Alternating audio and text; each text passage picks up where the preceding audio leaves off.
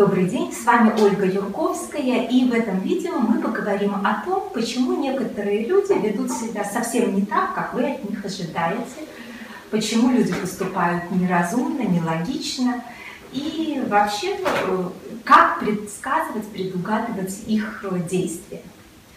Если мы вспомним, как рождается маленький ребенок, младенец, то в первые два года перед ним стоит задача обучиться пользоваться своим телом – Сначала ползать, потом ходить.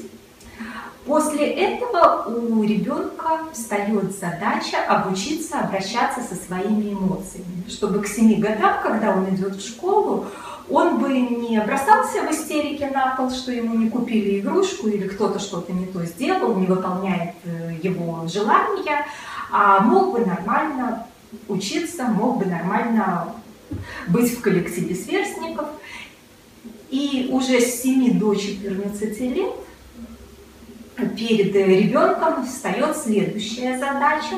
Он уже становится подростком, и ему нужно научиться нормам и правилам социума. То есть ему нужно научиться выполнять правила, подчиняться авторитетам, слушаться, встраиваться в коллектив сверстников, то есть происходит э, социализация ребенка, и подросток к 14 годам э, еще хорошо бы, чтобы умел э, брать на себя лидерскую роль в компании таких же, как он, сверстников-подростков.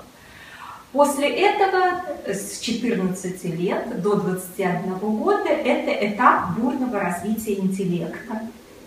В идеальном варианте, э, в студенческие особенно годы, юноши, девушки очень много учатся, получают новую информацию, становятся умными, узнают различные схемы, учатся рассуждать, думать, планировать. И плюс к этому в этом возрасте у них возникают свои собственные ценности. Если подросток выполнял чужие правила и боялся, что его накажут за невыполнение, то для юноши уже очень важны собственные ценности. Все эти мир во всем мире, Гринпис и прочие вещи – это именно проявление юношеского возраста, способ свои ценности отстоять, за них бороться. И идет очень много такого общения, вот кто помнит, как мы до утра могли спорить на какие-то важные темы, доказывать свою правоту именно в ценностном смысле. После чего в 21 год предполагается, что обучение уже закончено, и человек становится взрослым, идет в мир, работает, делает карьеру, строит бизнес, создает семью, э, детей рожает, и до 40 лет, соответственно, реализуется как взрослый человек. После чего в 40 лет дети выросли, дом построен, функция семьи, можно сказать, исчерпана, и можно становиться зрелым человеком, который полностью сконцентрирован на собственном духовном развитии, на каких-то своих внутренних качествах. Это примерная схема, естественно, она не очень соблюдается, и теперь попробуйте вспомнить людей, которые застряли в каком-то возрасте.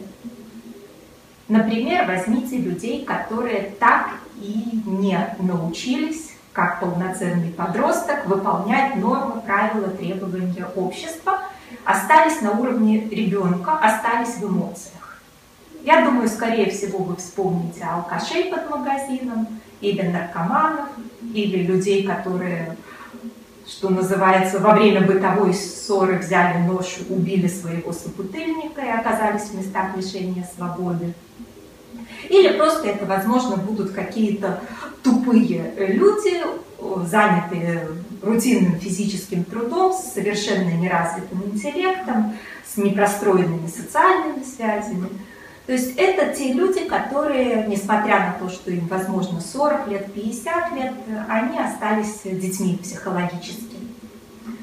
И когда вы сейчас вспоминаете всех своих знакомых, то берите какой критерий. Если в ситуации стресса ваш знакомый впадает в эмоции и действует исходя из своих эмоций, он психологический ребенок. Он так и остался шестилетним, семилетним. Следующая категория людей, и, к сожалению, психологических детей, психологических подростков э, примерно 80% от населения. Следующая категория людей – это психологические подростки. То есть им так и осталось 14 лет, несмотря на то, что они вроде бы как стали старше. По паспорту им может быть 35-45, но реально им 14. И в любой стрессовой ситуации они ищут либо как положено, какие нормы, какие правила, либо они спрашивают мнение старших товарищей, авторитетов, начальников. Если мы берем всех психологических подростков, это в основном те люди, которым важно, что скажет соседка, что о них подумают, быть не хуже других и при этом же не высовываться это те люди, которые задавлены социальными нормами, социальными правилами.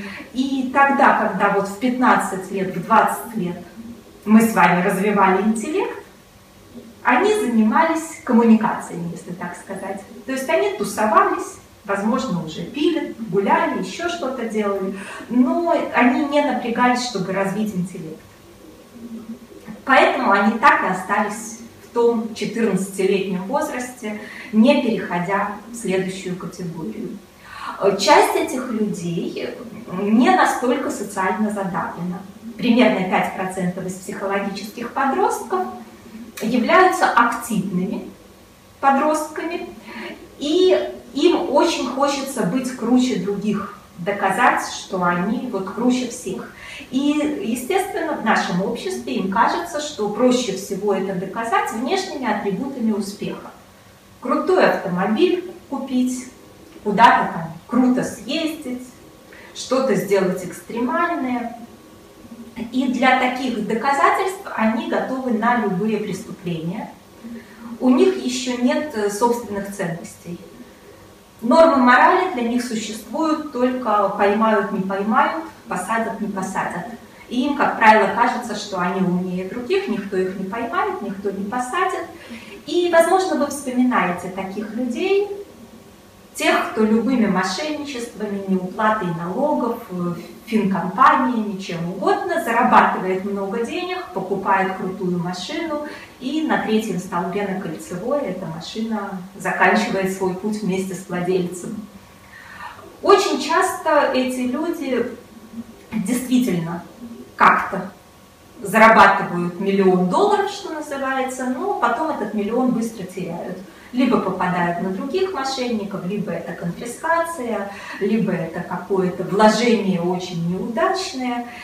В западном варианте э, рассказывают часто, как э, заработал миллион, обанкротился, заработал еще раз, обанкротился, и только через 3-4-5 банкротств у людей э, получается взрослый уже бизнес, но пока они были психологическими подростками, это нормальная схема для так называемых крутых подростков, для активных подростков. Следующие люди, которые так и не стали еще взрослыми, их примерно 12% от населения, это психологические юноши. Если вы сейчас вспомните тех людей, которые очень-очень много рассуждают, говорят очень умные слова, но так и не начинают ничего действовать, то это именно они. В ситуации стресса юноша начнет рассуждать, собирать совещания, планировать, но действовать либо вообще не станет, либо станет тогда, когда это будет уже поздно. Как правило, таких психологических юношей очень много во всяких политических партиях э, неудачников, типа оппозиции, которая так и не приходит к власти. Достаточно много их э, в институтских э, всевозможных тусовках, преподавателей много юношей. Денег особо нет, но зато так умно все. Многие юноши пишут диссертации, например, кандидатские, в аспирантуре учатся. То есть любые люди, которые очень много рассуждают, пишут умные тексты, длинные инструкции, бесконечно совещаются, говорят умные слова, скорее всего, это психологические юноши.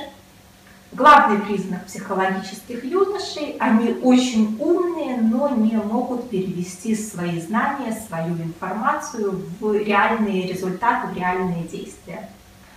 И единственный э, здравый способ для таких психологических юношей много зарабатывать, если найдется человек, либо взрослый, либо из крутых подростков, который будет им много платить за их мозги. Часто это получается у хороших программистов, например, так вот устроиться с заработком денег.